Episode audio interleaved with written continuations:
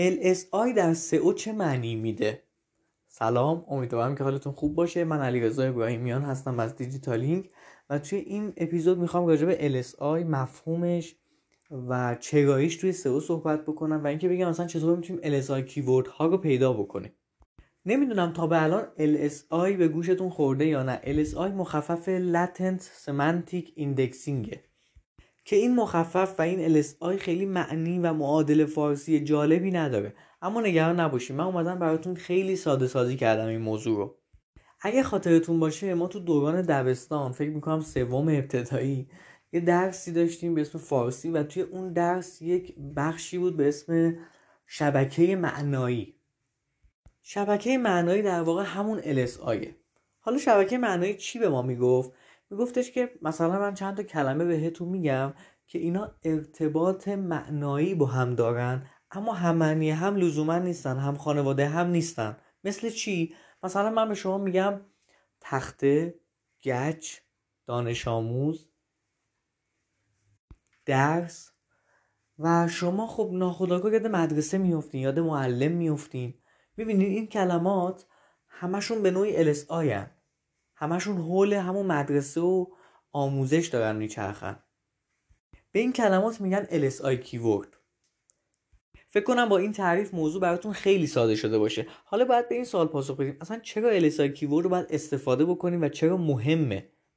اول بیایم نگاه مخاطب به قضیه نگاه بکنیم. وقتی من توی محتوام کلماتی استفاده می‌کنم که ارتباط معنایی با هم دارن خب مخاطب حس بهتری با محتوای من می‌گیره. محتوای منو بیشتر دوست داره.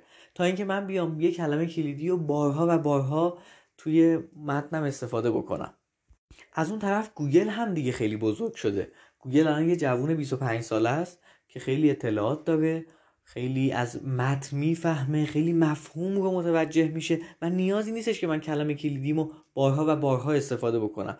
یه مفهومی داشتیم به اسم چگالی کلمات کلیدی. الان دیگه اون به اون معنا یعنی کاملا منسوخ شده دیگه اصلا نمیشه خیلی بهش اکتفا کرد. پس من برای اینکه کاربرم رو راضی نگه دارم از این محتوایی که داره تو سایت من مصرف می‌کنه و حس خوبی بهش بدم و از اون طرف هوای گوگل رو هم داشته باشم میام LSI keyword رو استفاده می‌کنم. برای مثال اگه برین توی گوگل search بکنین دیجیتالینگ و وارد سایت ما بشین و محتواهامون رو بخونین متوجه میشین که این محتوا رو ما برای کاربر نوشتیم و حواسمون به LSI کیورد ها بوده. در واقع پناه آوردیم به LSI کیورد که از شر اون کلمات کلیدی که فقط بخوایم اونها رو هی تکرار بکنیم رها شدیم. تا به الان از چیستی و چرایی LSI گفتیم. حالا شاید براتون این سوال پیش بیاد که گوگل اصلا چطور این رو می‌فهمه.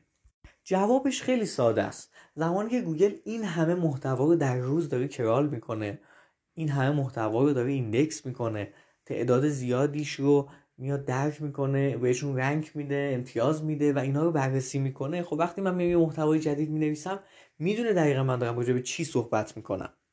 یه مثال بزنم. بیایم با هم یه مثال بزنیم.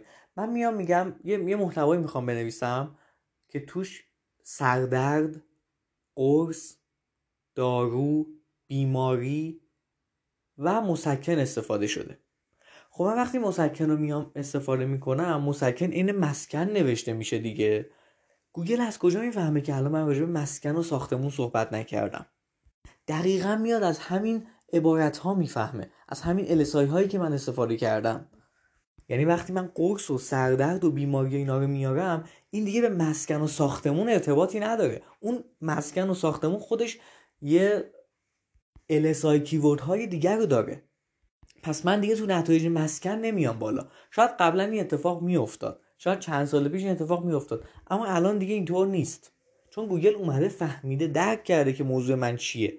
پس من در تلاشم که دایره لغاتم رو وسیعتر بکنم و کلماتی که استفاده می‌کنم ارتباط معنایی خوبی با هم داشته باشن. هر چقدر بتونم اینو وسیعتر بکنم این دایره لغات رو نتیجه بهتری توی گوگل خواهم داشت. و برای مخاطبم جذاب ترم مثلا فرض کنید که من همین اپیزودی که داریم ضبط می‌کنیم همین پادکستی که الان دارین شما گوش میدین من بیام هی بگم السای السای السای السای می‌دونین؟ اصلا شما خسته میشین. حالا نمی‌خوام این عبارت السای کیورد رو با keyword stuffing یکی بدونین. اما وقتی من میام دایره لغاتمو بیشتر می‌کنم مثال می‌زنم مخففش رو میگم نمونه ها رو میارم همه اینها باعث میشه که شما دوست داشته باشین اپیزود تا آخر گوش بدین. و اما یه سوال مهم. خب okay ما حالا اینا رو فهمیدیم و قبول داریم. چطور این LSI ها رو پیدا بکنیم؟ همیشه پاسخ اولمون باید خود گوگل باشه. وقتی من توی گوگل یک عبارتی رو search می‌کنم توی search related داره به من عبارت های مرتبط رو میده. من از همون عبارت های مرتبط می‌تونم خیلی چیزا رو بفهمم. مثلا می‌تونم بفهمم که دوره آموزشی سئو محتوا همون دوره آموزشی محتوای سئو شده است. یعنی سئو محتوا همون محتوای سئو شده است. ولی من می‌تونم اینو به کار ببرم. می‌تونم از این استفاده بکنم. در کنارش می‌تونم کلماتی که باز هم در واقع LSI محسوب میشن استفاده کنم. پس اولی شد خود گوگل. search گوگل. search related گوگل. اما من یه کار دیگه هم انجام میدم. برای اینکه بخوام دایره لغات هم تو ذهن خودم بیشتر بکنم میام از فرهنگ نامه های مختلف هم استفاده می‌کنم. سایت هایی هستن که به من کمک رو می‌کنن. مثل سایت آبادیس. اگه search بکنین آبادیس به این سایت می‌رسین. هر عبارتی که وارد بکنین مترادفش رو میاره. متضادش هم براتون میاره. برابر پارسیش هم براتون میاره. خیلی موقع به ذهنتون شاید نرسه.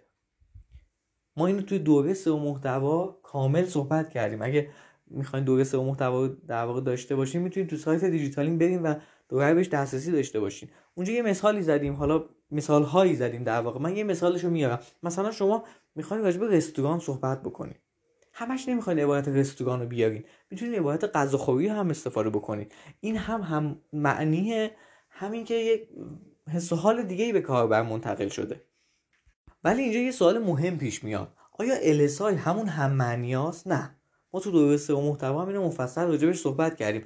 LSI همون شبکه معنایی که بهتون گفتم. اما هم معنی رو هم ممکنه شاملش بشه. ولی می‌تونیم بگیم که چند پله بالاتر از هم معنیه. چند پله بالاتر از هم خانواده است. چون خیلی گسترده تره یک سری عبارت هایی که من رو یاد یه موضوع خاصی میندازن. من براتون مثال مدرسه رو آوردم. ممکنه تو همون مثال مدرسه چند تا کلمه هم معنی هم کنار هم باشن که به هر حال شما رو یاد اون موضوع میندازن.